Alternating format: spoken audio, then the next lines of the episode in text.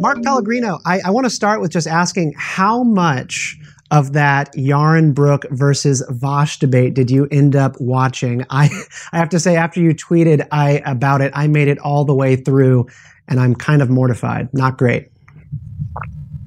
I think I made it all the way through to before the closing comments. So if you saw anything extraordinary there, do let me know.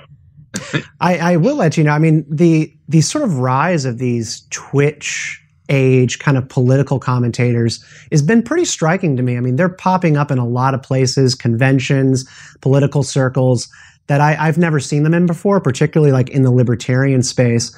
I, how long have you been following the work of Vaush, sort of this libertarian, self-ascribed libertarian socialist streamer? It's been pretty relevant for a long time.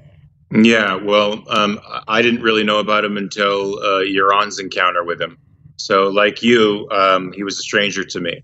And it is disturbing to hear that he's in the libertarian movement and, sense, and legitimately yeah. considered to be in the libertarian movement. Yeah. Do you follow this stuff much, Robbie? No, I've just become aware of who this person is. I, I, I, am aware that they were at a libertarian event over the weekend that I, I think you were at. You know, uh, I, I, work for Reason Magazine, and an organization that carefully kind of monitors and pays attention to who is and is not in the libertarian movement. It's obviously an amorphous category. In some sense, we want to draw very broad, uh, uh, a big tent, right? Because we want to say there are more libertarians in order to make the movement look like it's it's growing. But the the political environment over the last uh, a few years you know, it's presented uh, it's presented challenges. I think to because we're in such a tribal duopoly, such a red versus blue that for for alternative ways of thinking that, that are that are freeing from those those those kind of those cages of, of, of, of, tribal identification, it's harder to break through with them.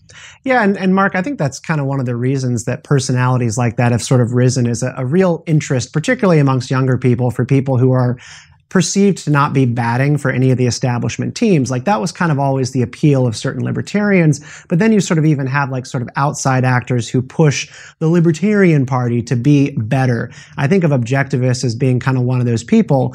Um, you're pretty exasperated with sort of the libertarian status quo, right? Oh, totally. Well, that's why I co-founded another party called the American Capitalist Party, because I see the I see the intellectuals in the libertarian movement um, uh, embracing anarchy, which I think is the antithesis of capitalism and free markets. I, I, don't think you can have real liberty with anarchy. It's just the other. It's the other side of the statist coin. Um, and and I think that's this is the case when you when you uh, decouple liberty from reason, and when you when you make a claim that pol- there can be such a thing as politics without ethics. Well, this is probably a good moment to just pause real quick and say hello to everybody watching or listening. This is Right Now on Rightly. I'm your host, Stephen Kent. I am being joined today by Robbie Soave. He's the senior editor of Reason Magazine and author of the brand new book, Tech Panic Why We Shouldn't Fear Facebook or the Future. And you've seen his magnificent symmetrical mug on shows like Supernatural, Lost, Dexter, and the new Showtime series American Rust. Mark Pellegrino, actor and co-founder, as he mentioned, of the American Capitalist Party, is here on the show with us today. Mark, I was watching an interview of yours from like five years ago on the Rubin Report, and you were giving sort of this top line answer to what objectivism is, sort of explaining the Ayn Randian philosophy of doing what is good for oneself as sort of rational and, and inherently in your best self interest and something that is actually virtuous. And it was really remarkable because the conversation was in 2016, so pre pandemic, before what I view as one of the biggest dress rehearsals for your ideology and worldview possible. So I wanted to ask you in the past year, watching COVID 19 play out, what have you sort of learned as a self described objectivist or sort of had confirmed about the way that you view the world? Well, I'm a little disturbed at how quickly people fell into the this the statist regimen and how quickly they wanted to drag their, everybody into this regimen as if it was good. And that and that made me see how people are prepared to violate supposedly inviolable rights provided the common good is at stake and uh, and how deeply saturated that notion is in our culture is a little bit disturbing. But what, what was also good was to see the counter movement out there, to see on how many different levels the the sense of life of America is still alive. It's just confused, and so we had the spectacle of people really fighting for something good like liberty, but going into WalMarts and starting fights with people because they wouldn't wear their masks um, so they're confused, but their spirit is in the right place. So, yeah, um, disheartening to see so many picking up the status mantle, but heartening to see that the the, the sense of life in America is still there. Um, it's still alive and beating. It's just on life support. You know the the I think of objectivism as one of its kind of most important tenets or, or easiest thing to explain to someone who do, maybe doesn't know what it is, is that it's it's all about the your right, the importance of and your right to pursue your self-interest, to to to be to put your values and your desires first. You have that right. Every person has that right. You don't have to put other people's needs ahead of your own. If you care, you can prioritize other people's needs if you care about that, but it's it's up to you.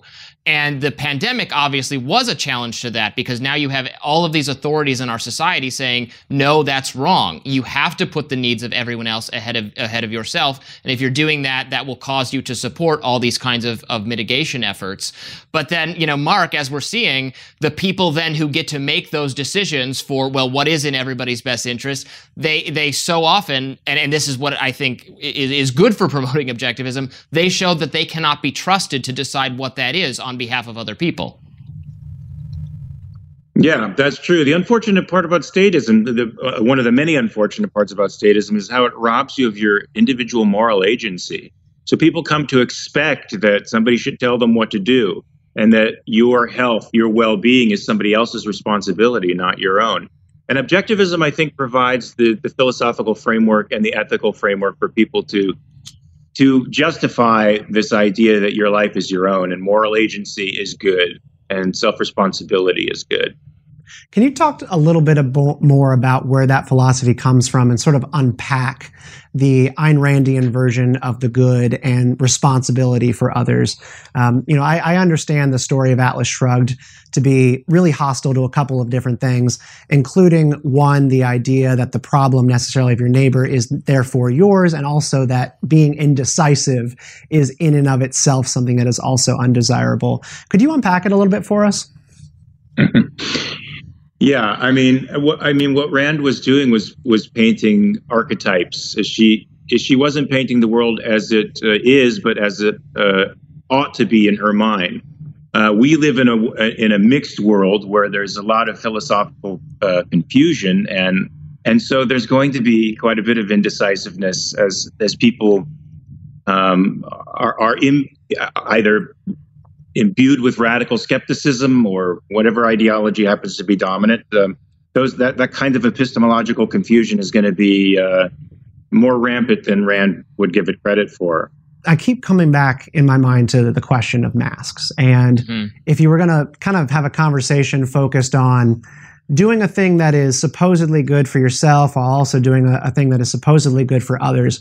It all comes back to masking. I, I, can't think of a more picturesque example for the entire debate around whether objectivism makes any sense or not than this concept, because there's this sort of mythology around masking that it is a thing that is done necessarily to protect you. But then we also get this sort of mixed message from health officials, and it's it's changing every day that it's really more about a group behavior. Like masking only works if everybody in an entire setting mm-hmm. is wearing a mask. But if everybody is wearing a mask in one room and not you, you are no more protected if you were otherwise. But I, I think the and I think the most infuriating part of it is that you can't we're, we're developing mass policy at the level of okay everyone has to do this or no one can do this right? Re, uh, democratic places under democratic control want to require mass mandates in all sorts of settings including schools despite very little risk of covid to young people. And then some republican officials want to say no we're going to prohibit even private you know entities that private businesses or, or, or, or places where whoever owns this space should should have the control over what the rules for it are we're going to tell them what to do so it's like on either side it's not what it's not what a libertarian or i, I don't think what it, what an objectivist would want the situation to be right mark Correct.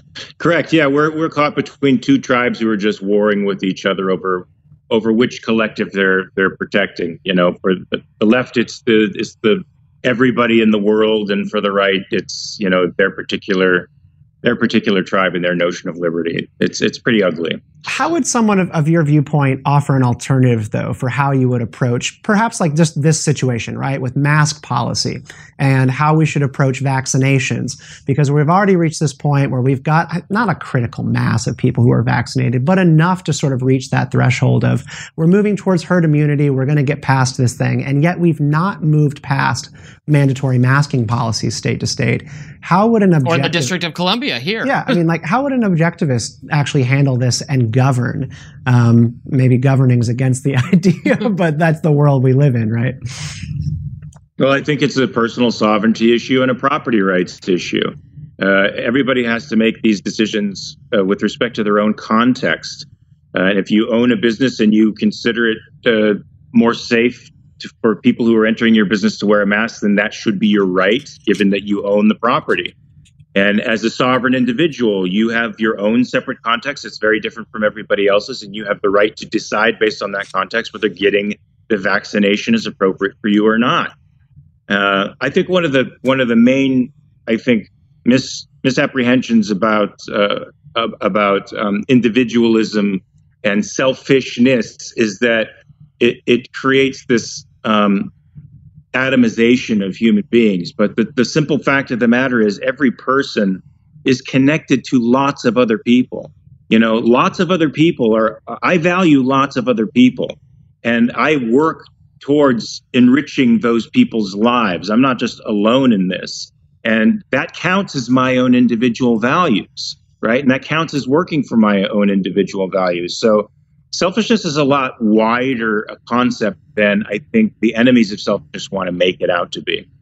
When you when you talk about the selfishness part of this, is the the idea that like Ayn Rand and people like yourself believe that all people will inevitably do the thing that is is right for them. Like they, it talks about sort of that idea in like life or death terms, and that people who don't subscribe to the selfishness is good idea are lying basically about their own motives, and that people say they do things for others, but in reality, we all naturally do the thing that is good for us. No, I don't think that's true. I don't think we naturally do the thing that's good for us. I think. Um, only by thinking it out and reasoning it, reasoning our context out, do we do the right things for us. So, um, I, and I don't think she would ever say that it's it we inherently do that or that okay. all actions are selfish. Um, you know, there are there are uh, there are actions uh, that, that are probably not selfish. Uh, even if you could, even if you could pretend to say, uh, you know, the, the jihadist is really doing it for the 72 virgins that he wants in the afterlife. Um, he, he's he's still um, acting against his life. He's he's still he's still, in fact, in concrete reality, acting against his life and his ideal is not based in reality. So it's a it's a selfless act. And and I, I think there's a lot of misconceptions about how how the importance of, of selfishness to objectivism. You can I think that word trips people up. You can you can still it, it might be the case that the word selfishness. Make, yeah, it yeah. might be the case that making other people happy gives me so much value and joy. So I I am I am you do things for others. You treat other people well and fairly, and and, and you even attend to other people's needs but you you do that because that has value to you and so yeah. that's compat- that's the kind of selfishness we're talking about that's perfectly compatible with an objectivist framework do i, I have that right right mark I, I think that's i think that's true but but also the idea that you deserve to be the beneficiary of your work of everything you value and work towards you deserve that okay so um, I don't know. I don't know what you would call that. If that's sort of a political spin on what selfishness is, but um, it, it's just simply you deserve to you you you deserve to get what you've earned. Yeah, I mean, and, and kind of going back just like to the masking element and what you just uh, laid out there, Robbie, is when I was at the airport this weekend, coming back and forth between Nashville in the airport terminal. There are signs up everywhere, just, you know, laminated and put up on walls willy nilly, saying that you have to mask in the terminal. And everyone's sitting there masking, and basically they buy snacks so that they can find a reason to pull pull their mask down and get any excuse. Because when you're eating and drinking, COVID's not a thing. You walk through the terminal, and everybody on each side of the restaurants are not masking, and they're all completely safe, but we all in the terminal have to wear them for some reason. And when I got seated. I, I pulled my mask down and I put it underneath my chin. No food, no drink, because I wanted to breathe clearly. And the the woman next to me, it took about 20 minutes for her to say anything. She leaned over and she asked me if I could put my mask on. And I was very happy to do that. And I said to her, and my answer was, I'm happy to do that for you. I'm I'm happy to do that for you, but I will not do it for these signs on the wall put up by a faceless, nameless person for reasons that they don't understand that I, they're just doing. I can't do it anymore. I yeah. in in the line at the grab and go places in DC, like Chop Salad or whatever, where there are people unmasked uh, eating because you, you have to be unmasked when you're eating, but while you're in the line to get the food, and again, this isn't the this isn't the company. This if the, the private company making that decision, I'm fine with. This is the city. This is the state is dictating the, the totally irrational policy. DC want, gyms in DC asked the government said, could we would like to require vaccination of our customers. We don't want to require masks, but your policy says we have to require masks. So could we do a substitution? That would make perfectly logical sense. We'd rather have people vaccinated than in masks. The, the masks you have to do forever. It's a stopgap. We want people vaccinated. The government said, no, you cannot do that. No, that's that's the that's the, it's totally irrational, and and we shouldn't be governed by it.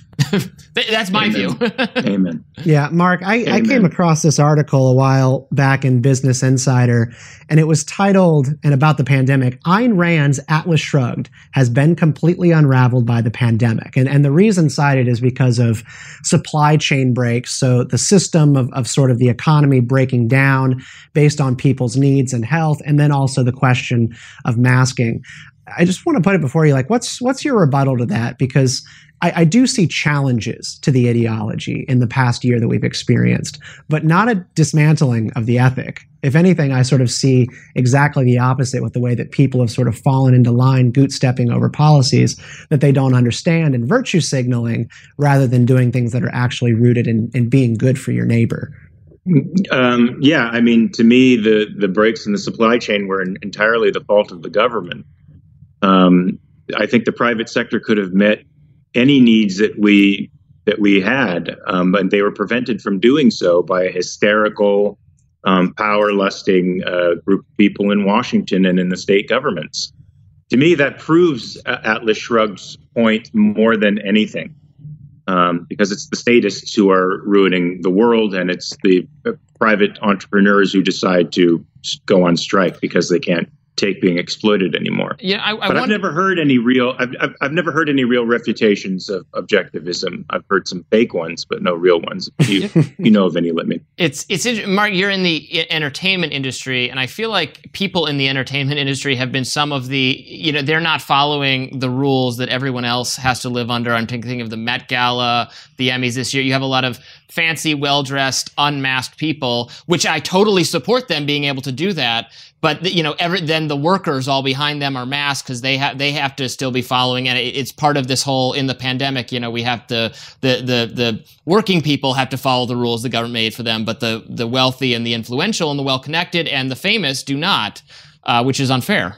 I agree with you. If, if it's any consolation, working on a set is uh, is strictly regimented, and they have COVID monitors on the set that uh, make sure you're wearing your mask at all times. And even when you have to take your mask down to take a drink, you're instructed to go to a drink station several feet away from any other masked actor who's already been vac- vaccinated, of course.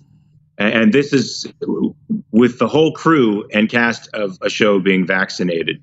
So yeah, on, on the social side, they're they're certainly um, they're certainly showing their elitism um, but when it comes to work, hmm. um, everybody's sort of following the same rules. Yeah. Well, I, I got to admit, even when we have any conversation that is in any way related to to COVID nineteen and the pandemic, I get incredibly nervous because this show is put out on YouTube and, and Apple Podcasts and all that stuff. And any discussion about this is is basically going through a very subjective and willy nilly moderation system, where it is never clear to me on any given day exactly what the rules are, besides the whims of an individual moderator.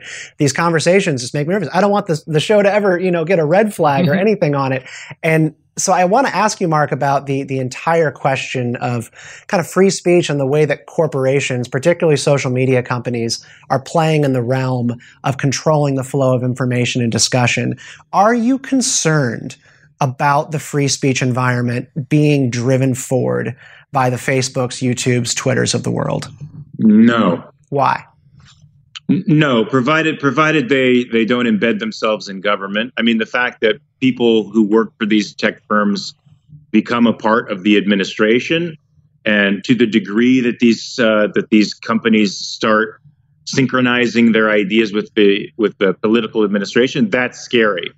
But just uh, just because they're a big platform, they they allow us to say and do what we want, pretty much that edits its content based on their ideology, that doesn't disturb me in the least because I trust the market to produce something, some alternative to them. And they started to with uh, with what you might call Parler, um, it was sort of sh- shut down and then restarted again, right? Do you guys know anything about what yeah, happened back with Parler? Yeah, it's back up. Uh, I actually got verified on Parler before anywhere else, but uh, I've said a couple of times in this show, like I, I couldn't stand the the climate in that app because the the sort of total lack of moderation made the space entirely dedicated to vitriolic politics and Right. nothing else. And like, who wants to be in a space like that? It was just unpleasant all the time. But Ma- Mark, as an objectivist, you have to, as I do, kind of recoil in horror at some of these congressional uh, hearings where you know people like Dorsey and Zuckerberg, who you know we might criticize some of the things they do and say, and certainly the overlap with government policy. But in those in those hearings, they're often being berated by senators who have no idea what they're talking about, and I find myself, you know, only a casual re, a consumer of Rand thinking maybe they should they should go on intellectual strike, right? They should they should they should shut down uh, their or, or kick the senators off the platforms at least to teach them all a lesson. Oh, at the, at the kick them off, and at the very minimum, make a speech in front of these jerk offs. You know, let them know who's boss, and that uh, as a constituent, uh, the the people interviewing them or abrading them, as you say, are are actually their servants and should stop. And if they want to make these hearings about really gathering information figuring out what this platform is about, make it about that. I don't know if these guys have the uh, have the cashews to stand up and and do that kind of thing. Draw the lines in the sand, but the power is really with them if they can do it. You know, you mentioned something about kind of like not being concerned about what social media companies do in the space of speech and, you know, kind of governing the discussions that we can and cannot have on this show about the pandemic, which which hugely concerns me. But you mentioned that like that it's it's not a concern to you because, you know, it's not the government calling the shots here. But you know, all the videos across YouTube are, are flagged with CDC warnings, right? Like they're getting their cues and working with the bureaucracy to govern what these rules are going to be. I mean, you've seen this same kind of, of sort of cooperation and meddling across the entertainment space with, with government and, and with like teachers unions and government. Teachers are not putting together policies for the classroom in a vacuum. They're talking to the CDC and vice versa and sharing ideas for what policy should be. I mean, social media companies do the same thing. They are working with the government on these policies. They are, but it, it's the government, it, you know, opened this door. I mean, the CDC, the, the vast new powers they have claimed for themselves. The CDC is running our housing policy, our immigration policy. Our, I mean, it's it's a it's a federal bureaucracy totally in love with itself and its newfound power that it never wants to give up. They're te- they're they're pushing these companies, right? They're telling these companies, yeah, censor all. We would like you to not be able to discuss the lab leak theory on this platform. We would like you to do more about misinformation. We're going to have a hearing next week. We're thinking about changing Section 230. We're thinking about breaking you up. We're going to do a FTC uh, investigation. I mean, you're right. These, I wish these people were uh, the people in charge of the social media companies were more courageous. They're not courageous at all. They're falling in line, but they're they're scared. They're threatened by the government and by the mainstream media. Yeah, that, that yeah, that, and they're threatened by both sides of the government. They're not. It's Yes. It's it's the left and the right now attacking them for different reasons. Yeah, you, you know, do you do you find that interesting, Mark? You know, like I think of how um, you know Senator Ted Cruz ha- has said he's a fan of Rand and fan of Atlas Shrugged. I think he's he's read from it or cited it during previous kind of dramatic stands he made uh, in, in in Congress, and now you know I, the way he's talking, he's talking to uh, to uh, Mark Zuckerberg the way you know Wesley Mouch is talking to Hank Rearden and and, and Dagny Taggart, and it's, it's I'm like, can you do you remember what this book says? what is going on there? Well, I, th- I think in the end, Ted Cruz is just a pragmatist and a bit of a power luster, to use a Ayn Rand phrase. And he's going to say and do whatever he needs to to get on top, to dominate the situation. And if Rand is is is the uh, the quote du jour for the, uh, that fits the situation he's in, he'll use it. But if not, he's not he's not a man who cares about contradictions or paradoxes. He fits in perfectly with the intellectual and political elite today. So, what's the playbook then for holding social media companies to account?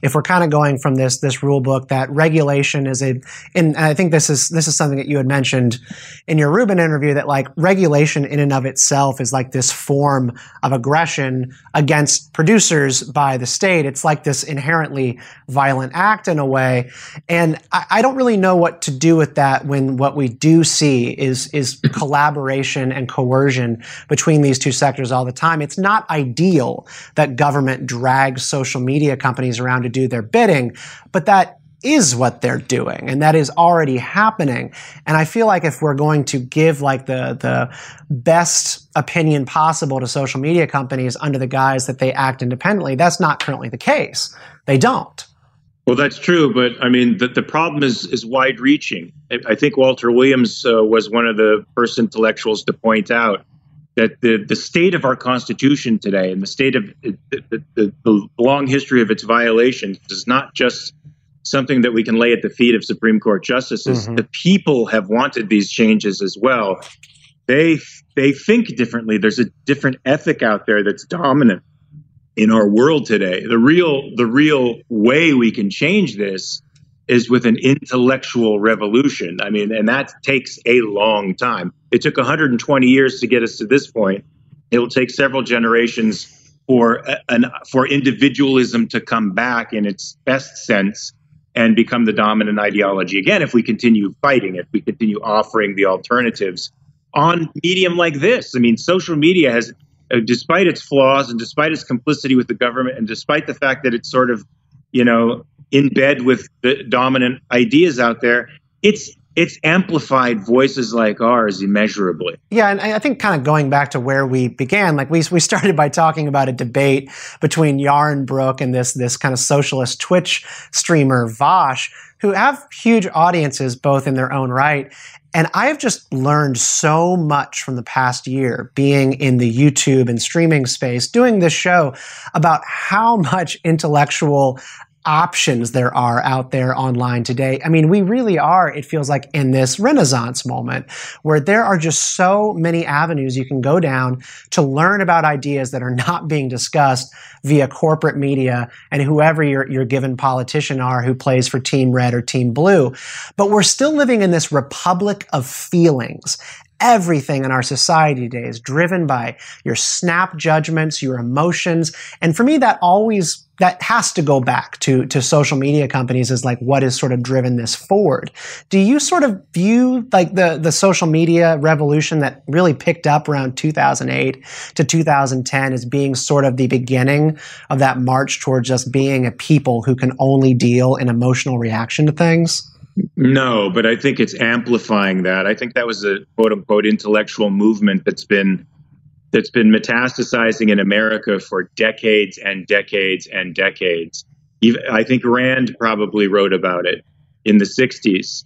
Um, it's just that social media enables this i primacy of emotion, uh, a much more immediate access, and it, it allows these ideas to disseminate into the culture much faster you know, crazy ideas like critical theory and critical race theory, um, and some of these activist academics have been germinating in in universities for 40 years.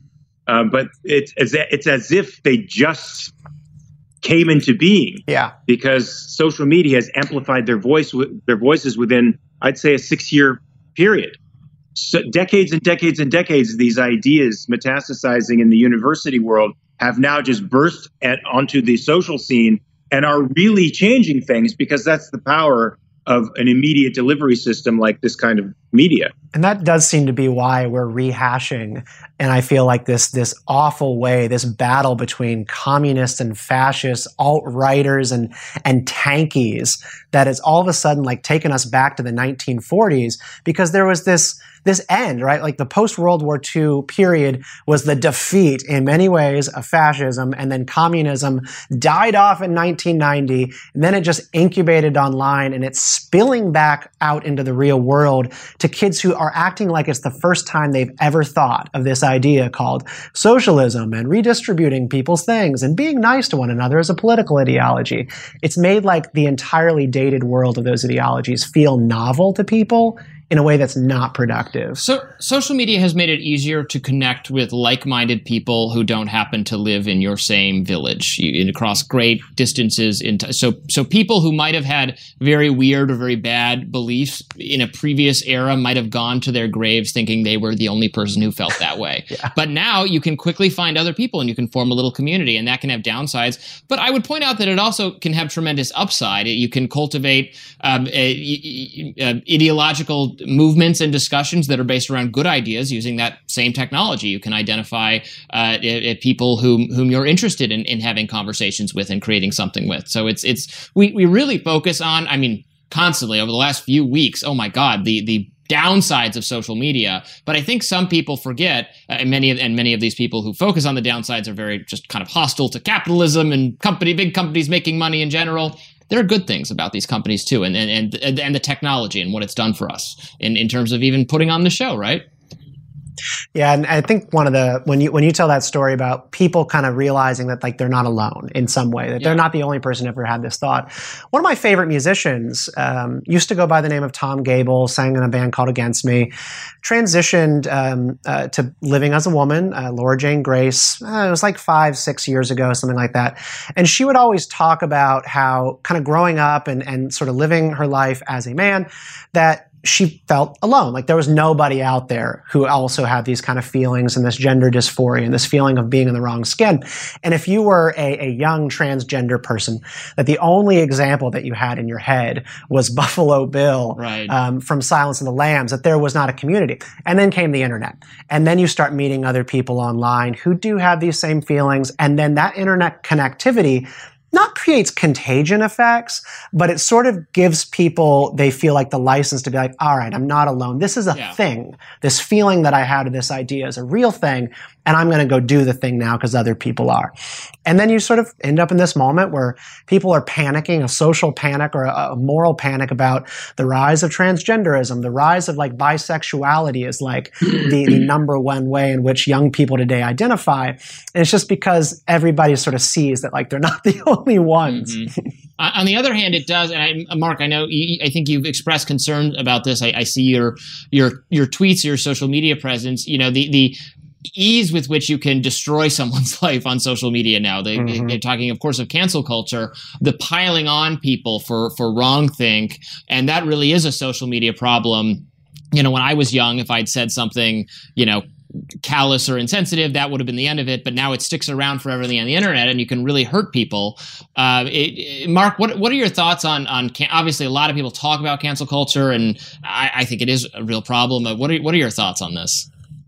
Well, I'm I'm not against cancel culture if you're really canceling people who hold terrible ideas. So should should we should should we uh, you know sort of intellectually boycott you know fascism? Um, sure, but the fact that those words are used to describe people who don't actually fit into those categories, and then we use those descriptions to categorically destroy their lives, um, that that is wrong. Um, so there's, I think there's there's got to be a way to, um, uh, to to bring slander and libel into this into these forums where where the people who are being slandered and libeled have some kind of power um, that they can prosecute people, the, these sort of anonymous folks out there that are that are smearing them. But I think, like, look, I, I'm I'm a guy who believes in an open marketplace of ideas, but that you know some things it's okay for us to privately exclude, you know, and even as a group to decide, eh, this this sucks.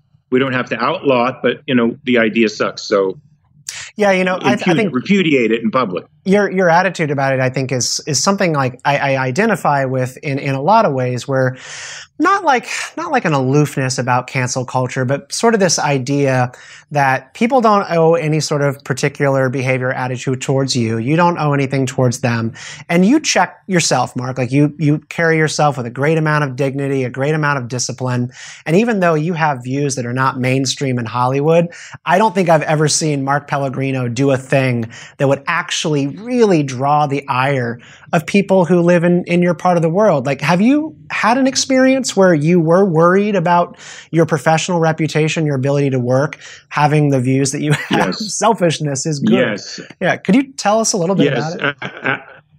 absolutely. I've been attacked in multiple waves on social media for holding the political views that I hold. The people who attack me now, the, the last wave was a young group of uh, adolescents, people under 18. They're the worst kids uh, uh, of them all. They're kids they don't really have much context and they have little triggers, little emotional triggers that set them off, and then they just sort of gang pile on you. And the more you try to defend yourself, the worse off you are. And then these people archive your tweets and and put them in a long stream, an archived stream of tweets that they then pass around with each other on other social media forums in an attempt to uh, continue a narrative, a bad narrative about who you are. They've often tweeted me th- these archived tweets as a record of how awful I am, and I look through these tweets and think, "There's nothing here that that says what you're saying. This this does not describe the being that you're claiming I am, but it doesn't matter. It doesn't matter." Um, and and that's scary because you know we've seen corporate weakness in the face of some of these mob onslaughts. We've seen network weakness in the face of these mob onslaughts. Not that they even believe that, that, that they're true, they just don't want to deal with the hassle, the potential hassle of these this violence, you know, associated yes. with their show, this this this type of violence. So, um, I mean, I'm hoping that companies get balls and actually look at archived tweets and contextualize things to give the person whose neck is on the chopping block a fighting chance. Well, they're going to have to. And, and there was a, a, piece of good news this week, just yesterday before we, we sat down to tape this. Netflix came out with a, a pretty strong defense of, of Dave Chappelle and his right. special, The Closer, that has once again predictably drawn the ire of trans activists who want to see, you know, his career grinded to a halt and they want to see the special pulled from Netflix, which, like, on a practical level, I kind of was always looking at this going, I'm quite sure that there's a contract agreement that they can't just pull it, or they'd probably just lose millions and millions of dollars if they they did that. But they they offered a robust defense. And I was optimistic because it feels like the, the mood in the room is, is somewhat changing. Like there is a little bit of the tide turning back. Because Robby, you and I have disagreed on this in the past, like with Gina Carano and the Mandalorian yeah, situation. Because what Mark was describing there was like, studios don't want trouble. And if you are trouble, uh, in any meaningful sense, real or imagined, there are other people they can hire. Right. you don't, they don't need you to play this role. And like my perspective was like Gina Carano was making things very hard for herself unnecessarily because she was replaceable. And that's exactly where cancel mobs can That get. was a case where they don't want trouble. But the interesting thing with the Chappelle uh, situation is, you know, just from a, a tactical standpoint, if I could talk to these activists who, who want to, you know, get Chappelle canceled, whatever, like, what are you doing? What everything you're doing is making it so that more people are going to watch this. You want you want to get you want to get people to really tune into something. Tell them it's dangerous and controversial and scary and unsafe, and we don't want you to hear it. We we, we wish people would censor it. Well, that, your people are going to flock to it. it. It's just that's that's human nature. That's the you know putting ratings on on video games. The kind of thing. This video game's too dangerous. Your parents wouldn't want you to play this. Well, everybody wants to play the game now. Indeed. Now, do, do, do you think the network is defending him in part because he's irreplaceable because there's no there's no other Dave Chappelle, or, or are there other other aspects to this argument uh, that make it a, him a compelling defense. I mean, if I, I hate to say this, but if he were white, would there be the same kind of defense for him? Hmm. I don't know. I think again, like what I had mentioned was, I would imagine that the reason that they're not going to take it down is because they can't. Like they would probably be in big trouble contractually for pulling his his special uh, after the fact. I would think that that's the reason this is right. about money. Um, what do you think of that? they had to know what they were getting into with this, right? He's a, he's a, surely you don't give this man a special if you're not prepared for him to say offensive jokes. Oh, well, I don't know, Mark. You probably have greater insight into this than either of us do for how much thinking through there are of, of various like, oh yeah, we'll, we'll have a show with a controversial person. Wait, he said something controversial. I'm shocked. Maybe they're legitimately shocked. Maybe maybe people don't think through or they they they they fine tune it. It'll be just this amount of controversy. Any less, and it's not successful anymore, and we have to yank it. And I, I don't. What's your experience for how how much do do do studios or people making those kinds of decisions in entertainment are they like really really thinking about uh, a public reaction and it, what if it's negative, or are they just kind of like, oh, we didn't see that coming? I, th- I, think it's context dependent. I think they would certainly be thinking those things. Uh, if if I were to express myself in a certain way with respect to the show that I'm doing, I'm sure my network would have a, a very difficult time with it. Um, but when you when you hire Dave Chappelle for something, you sort of know what you're getting into. Uh, you should know what you're getting into. You should expect controversy, and that's why you're hiring him in the first place. So I, I don't think they went into this with their eyes closed. Let's put it that way. But hey, cancel culture is really unpredictable, you know, and th- it's yeah. not like they have objective standards. They're perpetually pissed off and you know any anything you say could could be grist for their mill. Well, that's what I'm saying, man. We're a, we're a republic of feelings now, and I, I don't know the way yeah. back to it where we can actually be a more objectivist people, a little bit cool headed and, and fact driven. But that's the ideal. Mark, you mentioned you mentioned American Rust, so I, would like to close out uh, with asking you a little bit about your new series on Showtime called American Rust, sort of a murder intrigue story that takes place in a sleepy Pennsylvania town. Um, what's the top line of the show, and what have you learned as an actor and kind of discovered about your craft, the the show, doing this that you haven't on other projects?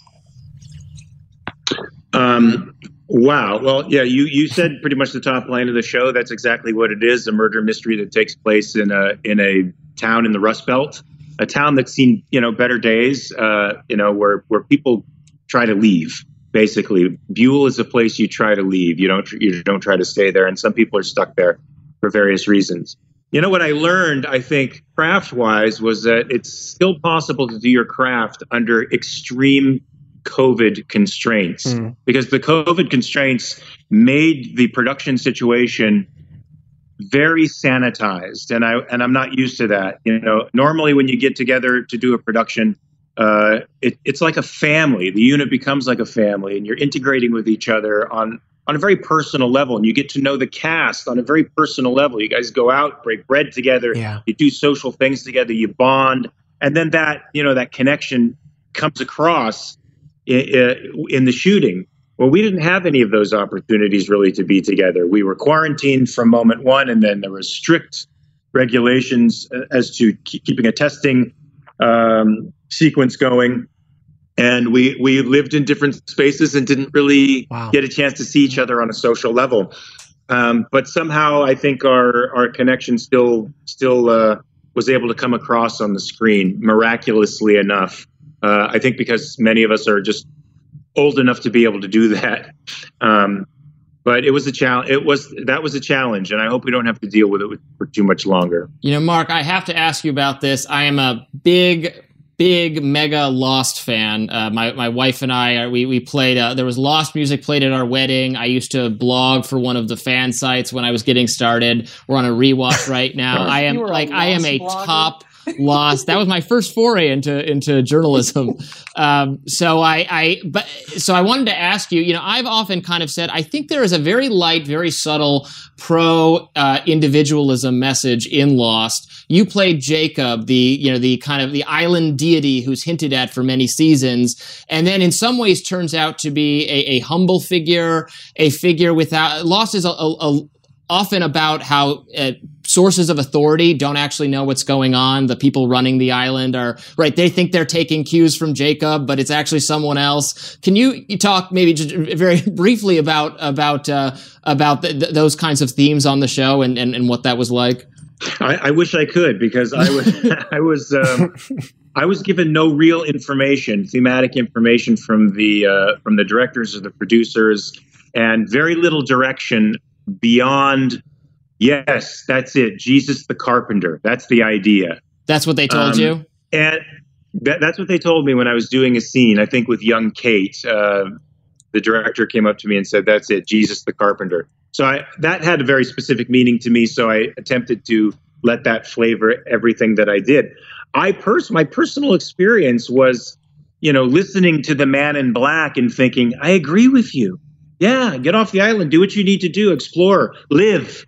You're not you're not bound by uh, some uh, responsibility to to mentor people or take care of this. I was actually on the Man in Black side while I was hearing him, and thought that Jacob sort of represented that um, that sort of altruistic point of view, where his life was was forfeit.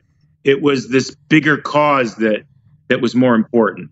It was this other thing. It was you know the containment of hell or whatever whatever uh, Jacob's uh, actual function was that was more important than his own life or happiness. Yeah, what Mark fascinating. That, that, fascinating. That is great because like what Mark is describing sounds a lot like what cast members on major franchises like, like Marvel and Star Wars say a lot about their experiences as well is when you watch the behind the scene docs, uh, the actors are always like, they don't tell me anything right. because we're in this like high spoiler sensitivity climate around big suspense series like Lost, right? And you're Lost almost pioneered that a little bit. Right. The, the, amount of secrecy yeah. around, they would film alternate endings for seasons so that even the cast was in the dark. So actors have to act right. without that context that the reviewing class has yeah. when they're going over this stuff. But yeah, well, um, well, here's here's, here's let me let me just add to that and just add more fuel to that fire when I auditioned for it, it was a completely different scene, a completely different character. I didn't know I was Jacob until I landed on the island and met Michael Emerson on the set when he said, Oh, you're our Jacob. Ta-da.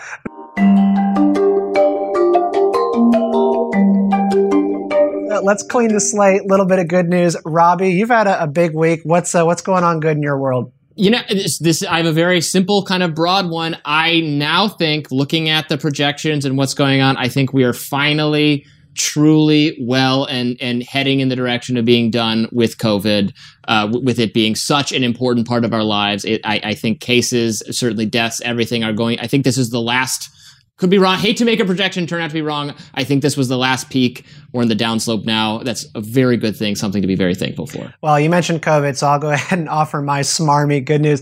I was very delighted to see that the Fauci documentary, National Geographic on Disney Plus, has had a very bad time on Rotten Tomatoes. its uh, its tomato meter was 92% with critics and 2% with audiences for the Fauci worship documentary. And uh, I'm sorry, I just got a real kick out of it yesterday.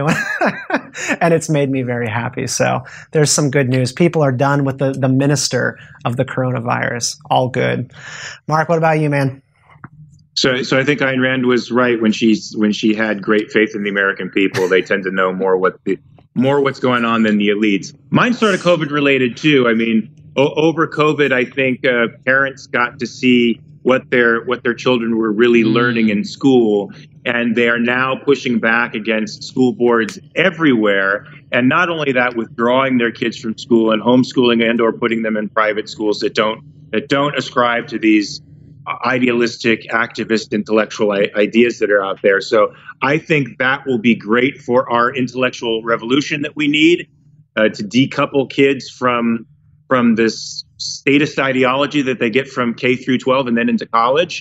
Uh, and I think this could be the beginning of a renaissance. It is a good it is a good time for the Matrix to be coming back out because there's a lot of red pilling going on in, the world right now, from from children's yeah. education to public health policies um, to all of it. Uh, y'all, this has been fun. Uh, to everybody listening, watching, more people are following us and subscribing every single day. That is good news for us. So we want to hear directly from you. What is your positive news?